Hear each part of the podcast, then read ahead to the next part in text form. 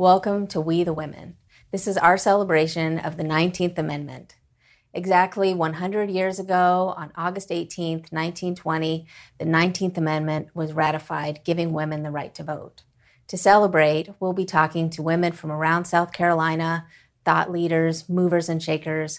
We'll ask them about how they have used their voice and what they have done to contribute to our great democracy. Enjoy the conversation. In this episode, Post and Courier education reporter Jenna Schiferl interviews Dr. Gerrita Postlewait, Superintendent of Charleston County School District. Uh, so we're joined today by Charleston County School District Superintendent Gerrita Postlewait. Um, I can't thank you enough for uh, taking time out of your day, your very busy day, especially uh, recently, um, to talk with me. Thank you for being here. Thank you, Jenna. Um, so obviously, the reason that we're doing this uh, this project is to talk to um, influential uh, leaders in the Charleston area, specifically uh, female leaders, about their experiences um, as we approach um, the anniversary of the 100th um, 100th anniversary of the ratification of the 19th Amendment.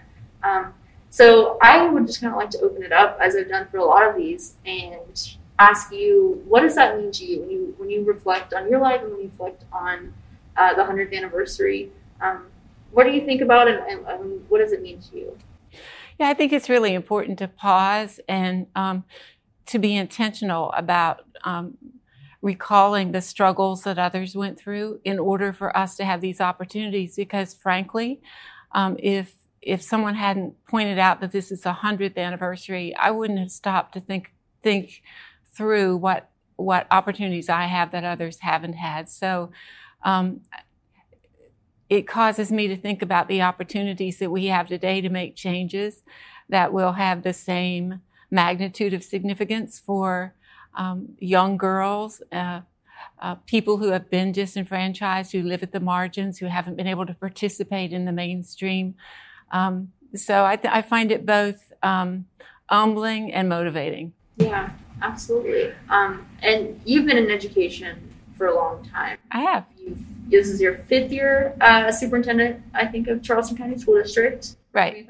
Okay. Right. Um, but you also served uh, for quite a long time as superintendent in Horry County. Right. And you, there's more, you know, that's what stands out. But um, what made you first uh, interested in going down this career path and, and what made mm. you passionate about pursuing education? Yeah, I can. Um, so I, I, um, I planned a different career, and um, my husband was in the military. He was deployed. And so I taught school for a year, and I absolutely fell in love with it. And um, I enjoyed teaching school. My husband moved fairly frequently, so we, when we moved, I needed to find um, another job. It meant I taught at different levels in the school system. I had a chance to observe lots of different leadership styles in different cultures and contexts. Um, and I always thought as a teacher that there were surely better ways to do some of these things that trickled down to the classroom. So then I was at the school leadership level and I thought, my goodness, surely there's a better way to organize these responsibilities so that schools have a little more autonomy. And then I got to the superintendent level. I worked my way um, uh, in different positions in the in the district office, and in the 80s was offered a position as the uh, superintendent. And I realized um, then what it means to be part of a of a bureaucracy of a subsystem a, a system of subsystems, um, and how um, irre- irrevocably complex um, all of the interlocking decisions and decision makers are.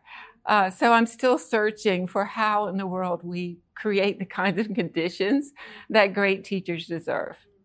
So you said you kind of you that you ended up in this role, but you were a teacher to begin with. I was. Did you grow up going wanting to be a teacher? Did you go to school to be to be a teacher, and then you kind of found yourself now in these leadership roles? Is that what was your game plan? Kind of always going to be a teacher, or did you even fall into that position?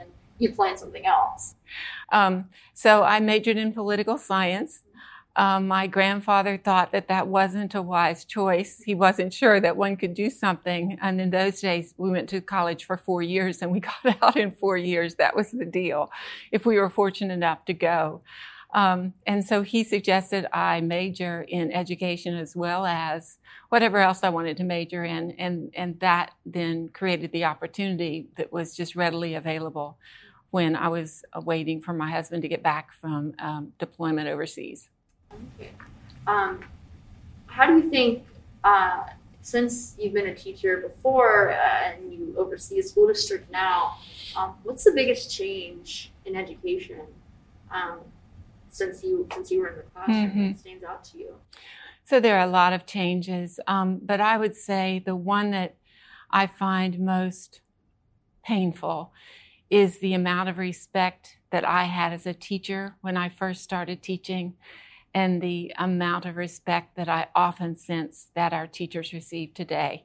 You know, the pay has always been low, the working conditions challenging, um, but the the the value of teachers um, perhaps hasn't changed, but the perception is certainly that it's changed a great deal. I, I did not endure the kind of um, unprofessional and discourteous treatment that I see a lot of our teachers go through when they make a particularly difficult decision.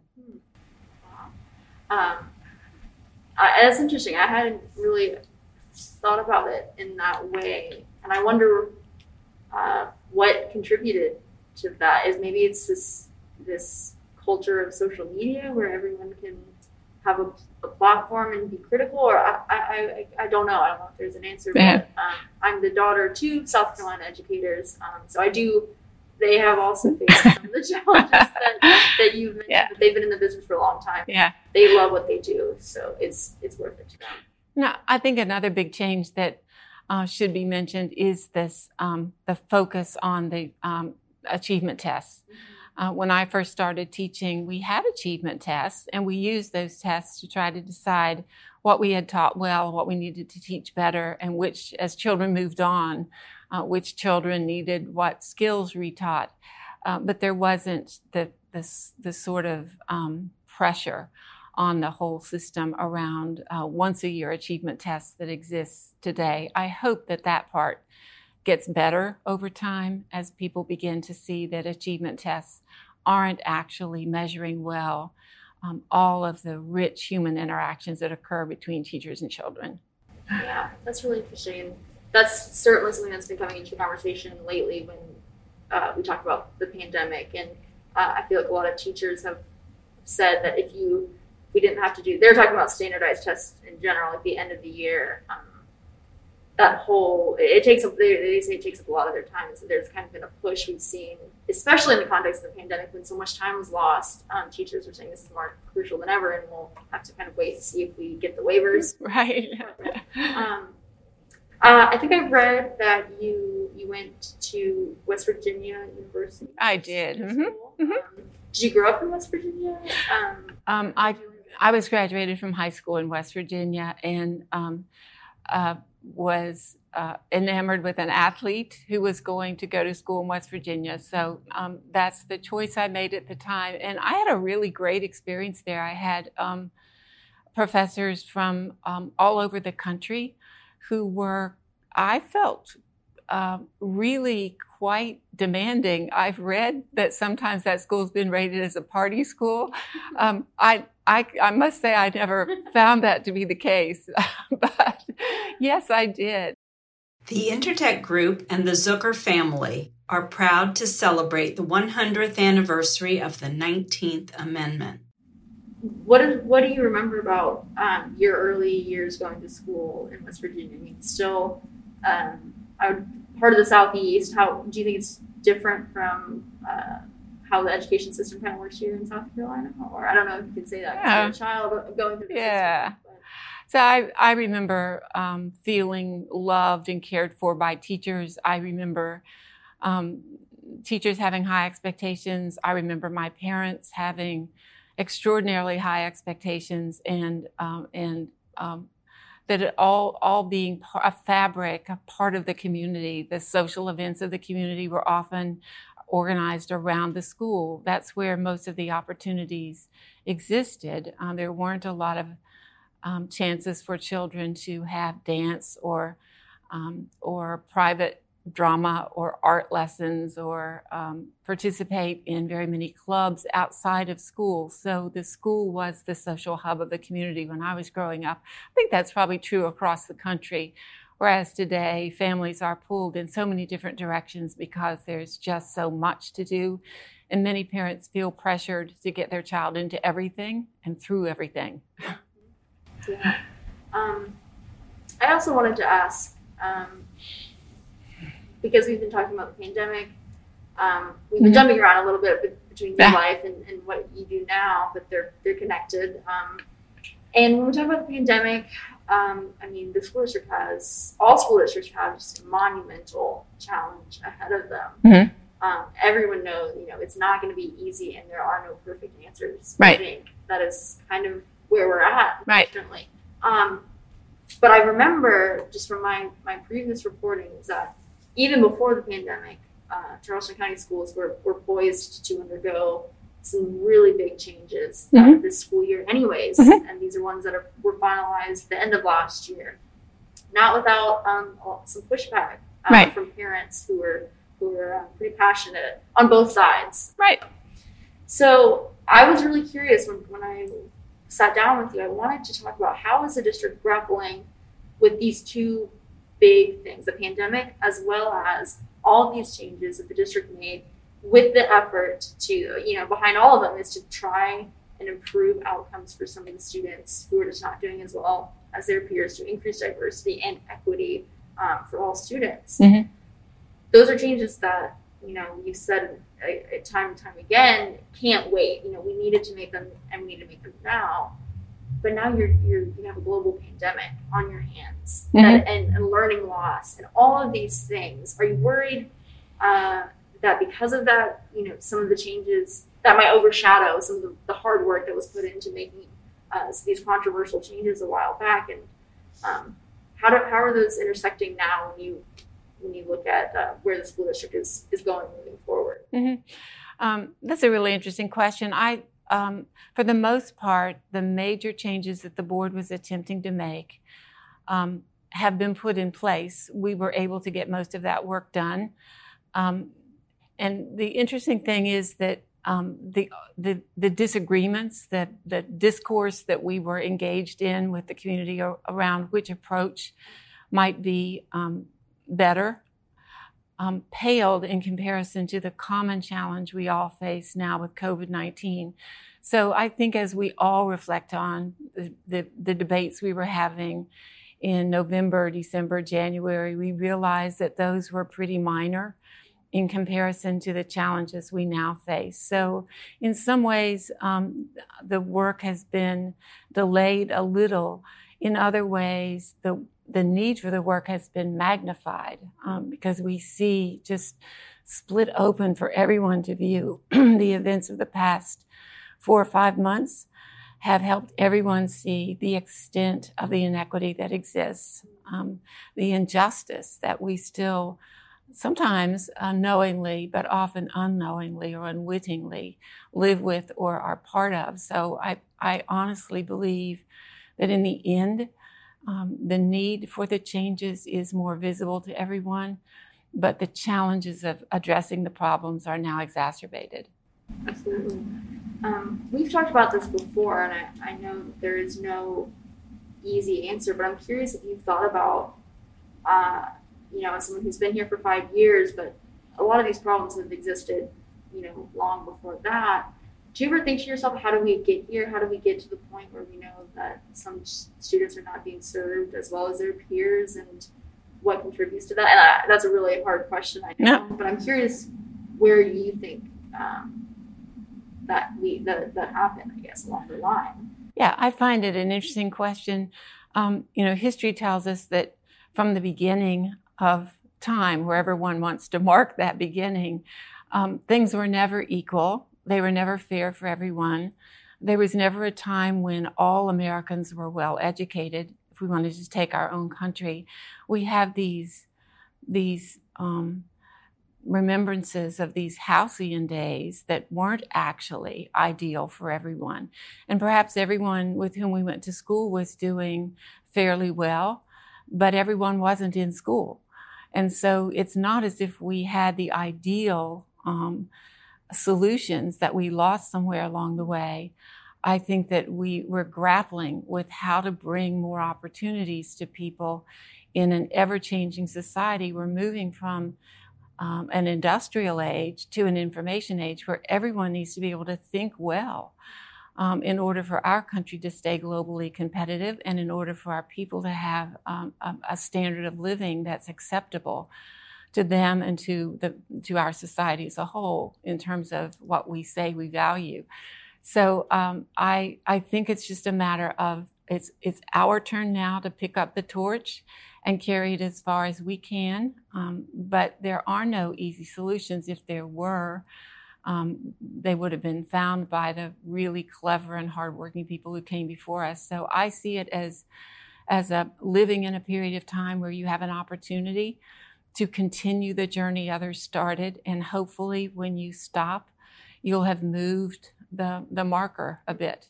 Feel good about getting a great haircut with the Great Care Promise at Great Clips. Our commitment to helping keep everyone as safe as possible in the salon. Check in online today. Great Clips. It's going to be great. All salons are independently owned and operated. Contact your local salon for specific safety measures. Yeah, I think you're absolutely right, especially when you, you take a, a historical um, approach. You know, nothing was created in the vacuum, and you know, we're, we're here for a reason, I guess, for lack of a better term. Um, right. I, especially going off that, um, especially curious to hear your thoughts on. We are living, you know, history right now for a myriad of reasons, the pandemic, um, but also this this level of national civil unrest um, over the death of George Floyd, Breonna Taylor, um, at the hands of police. So um, I'm curious, how do you, as an educator and as someone who's oversees education, how does that connect? And because I think some of the frustrations that people have seen are the ones that you you know we acknowledge that that education is not always equal uh, for white and black students, and so um, how do you grapple with that as an educator? Is it is it um, a matter of changing the way things are taught, or is it this is or is your task to, to do exactly what you tried to do last year and make some of these changes? Um, I don't know if that yeah. was actually a, a well worded question, but it's like a lot to unpack there. And education does play some role in it, I think. I think we do. I think that our our key role as public education is to prepare citizens, all citizens, all people, not just citizens these days, but to prepare the American people to participate successfully in a democratic republic. And um, there are lots of facets of that role. Um, so having decent human beings, um, kind human beings, human beings with who share core values, um, are is as important as making sure that human beings have the the skills and the problem solving abilities that are essential in such a complex world. Um, so I think that p- part of the answer is it's, it's always been our core mission. The um, both the heartbreaking a realization that we've had uh, this summer uh, and the opportunities that that that um, the painful situations with with which people are dealing have presented um, is that more than ever people realize that we have to get this right. We have to examine our own biases. We have to take seriously um, our own uh, commitment to be culturally competent, to realize that all of us come to um, the work with preconceived notions that may be wrong, and that we bring those notions into the classroom with us. And we know enough today from brain science to know that children engage first because they have an emotional reason to do so. Um, perhaps they have a goal they want to reach, or they feel a relationship with the adult in the room and they want to please. But but there's there's that feeling of belonging and being valued that's at the heart of teaching anyone or helping anyone to learn anything. And um, that's not a really precise answer, but it's my reflection on the opportunity that lies before us. Um, and I think combined with the school closures, um, it's coming at a time when virtually everyone has a deeper appreciation for what school teachers do every day and how important it is to get that back online uh, just as safely as we can do so um, while changing some of the ways that we um, we respond to children and that we prepare for them. They're not um, fodder going through a, a, a, an assembly line. We, have got to find ways to respond more um, um, appropriately um, and simply offering 180 days of instruction a year delivered in a particular way is not going to get us there. When we come out on the other side of COVID 19, we're going to have to rethink a lot of pieces of our system. There are some children who deserve uh, more education, they deserve more time with teachers, they deserve more supports. And that's the direction in which our board was headed. How do we find fair and yet make sure we honor uh, all the students who are in the system and the hard work that parents have done? Um, at every level of the organization. So it sounds like so even um, it's just going to be a period of change. We had these changes approved um, in December before all this happened. We have the pandemic, and right now it's it's almost you get the feeling like we're just trying to stay afloat. Right now, you're trying to just make sure we get kids back as soon as we can safely. Um, but then it sounds like you know when you think ahead, the pandemic's not going to last forever. Right. Um, it might take a while, but right. whenever we get past that, on the other side of the, the tunnel, um, it sounds like there's going to be more changes that need to be made. Ones that might not be easy if we got the same reaction uh, that we did in December. Um, right. But I, that's interesting to hear that you, you know, thinking ahead that far down the line, it's like we're going to have to kind of do a, a whole reevaluation of the system and how it works. And that might need right. more changes. And I think that's what the crisis gives us an opportunity to do. It has disrupted the system as we knew it. So shame on us if we put it back precisely as it was with the inequities built into it. Mm-hmm. It's an opportunity to make some changes that people won't find so disquieting because the system has already been disrupted in unthinkable way, in ways that were unthinkable to us uh, a year ago and are, are probably um, nothing compared to what some generations before us have faced. Yeah, absolutely. Um, I don't know if you can speak to this, but uh, do we know if some of the changes, what do we know about some of the changes that we approved in December?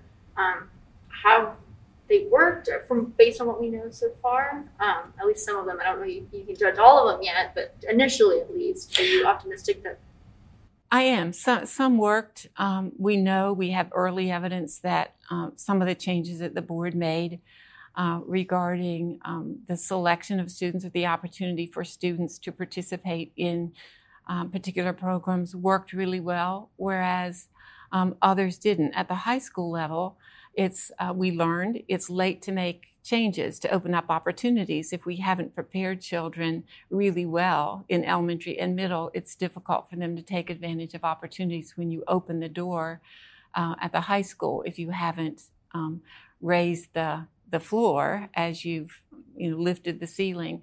Um, we know that. Uh, that some of the um, changes that we've made in curricular approaches or adding uh, counselors, uh, um, social emotional supports for children are working really well. We know the investments uh, in some additional staff have worked extremely well, but it's early days and uh, we'll have to see longer term. And that's where the kinds of assessments that are useful to teachers and educators are critically important. And, and we, we weren't even able to do the assessments that are useful to us, let alone those that policymakers need. Yeah, I, I don't envy you right now realizes that. I'll be honest, the position that you're in is really, really tough. And it is tough. People, Thanks. Uh, looking to you for guidance, and I don't think any one of us knows all the answers. Um, but yeah. you know, I, I just right. it's this is a wild time. To, it is to, to be leading in school right now. So, um, you know, I think a, lot of parents recognize that, and even if they don't agree with the choices that, this, uh, that are being made, they they recognize that you, know, you have a really really tough job at the moment um, for sure. Um, I wanted to sort of circle back. Um, we, I got sidetracked because I like talking to you about education. That's why I'm passionate about as well.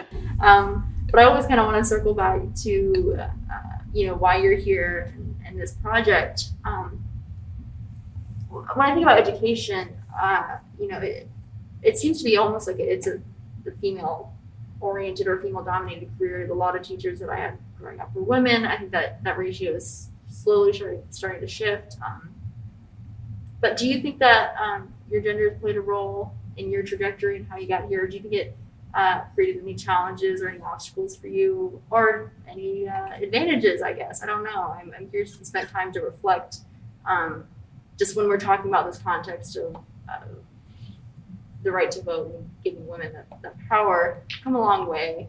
Um, be curious if you thought about it, how it might have impacted your life.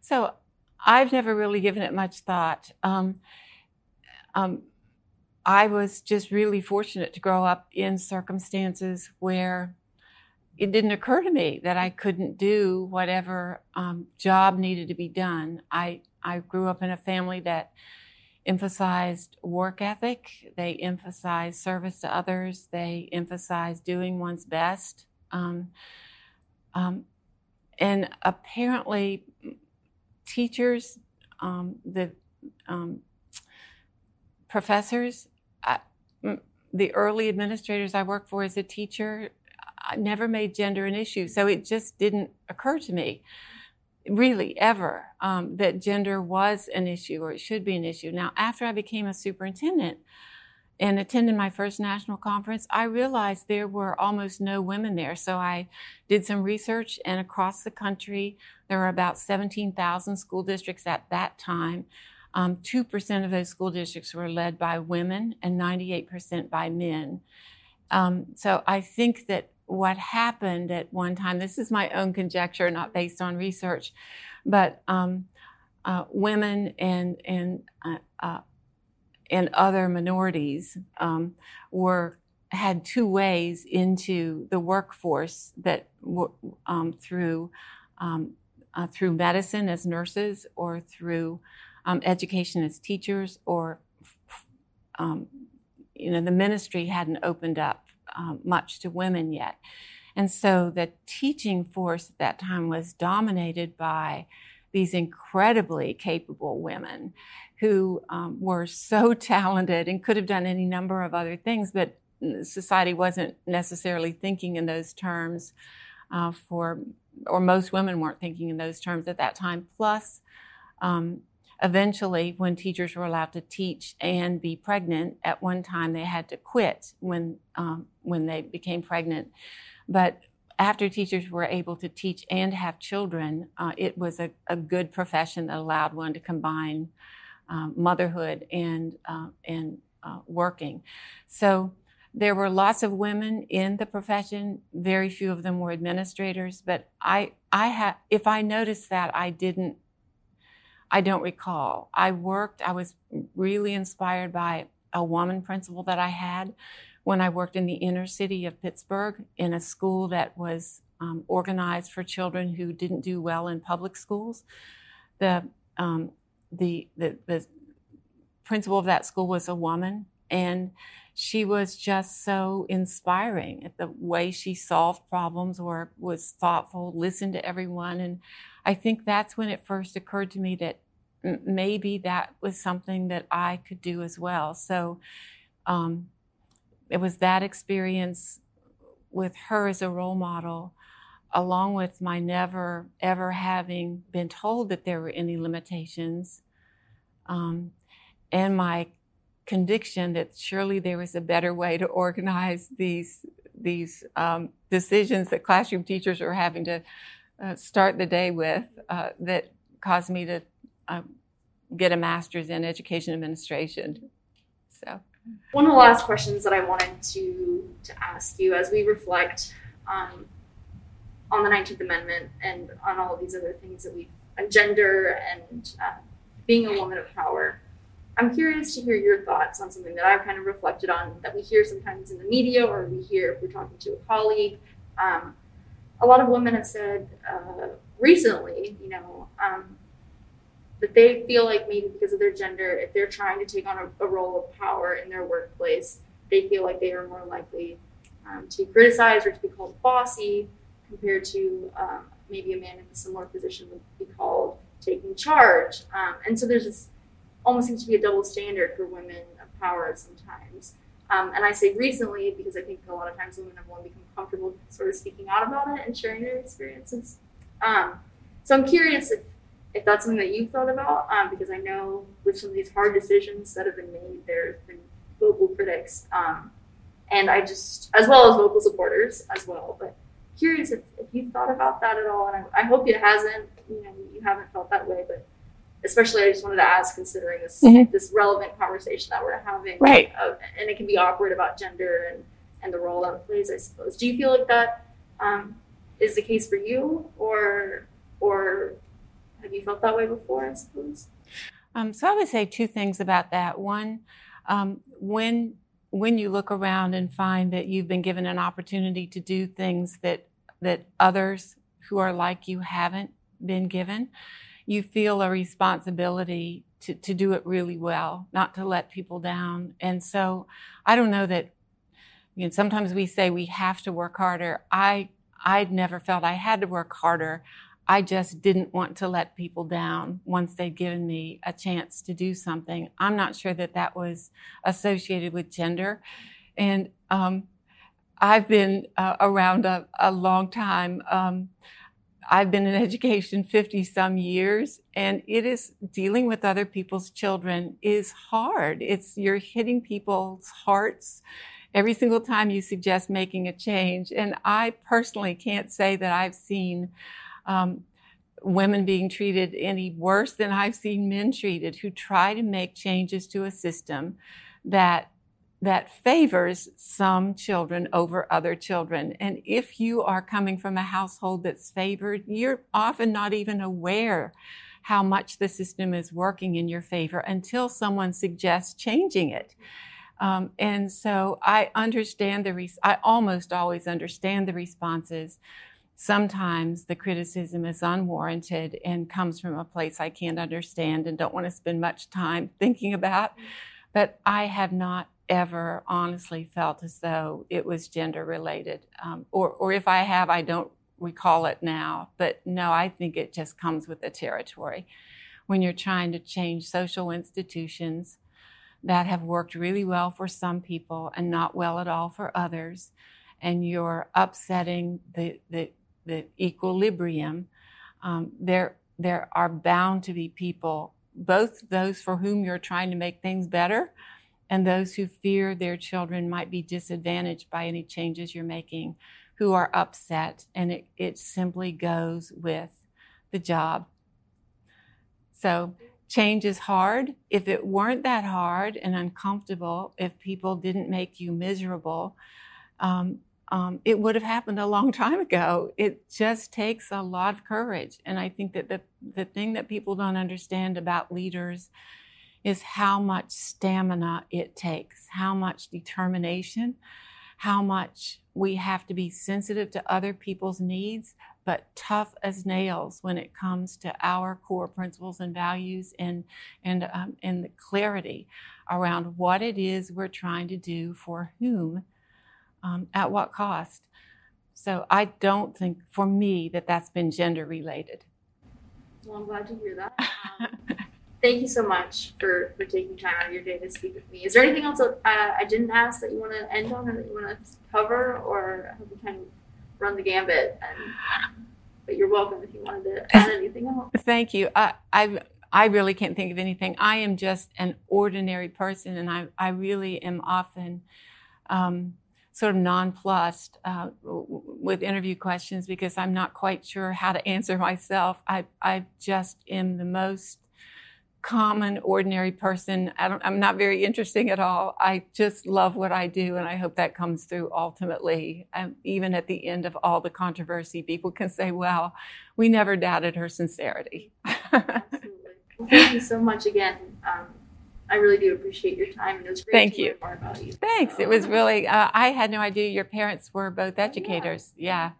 Um, so, well, thank you.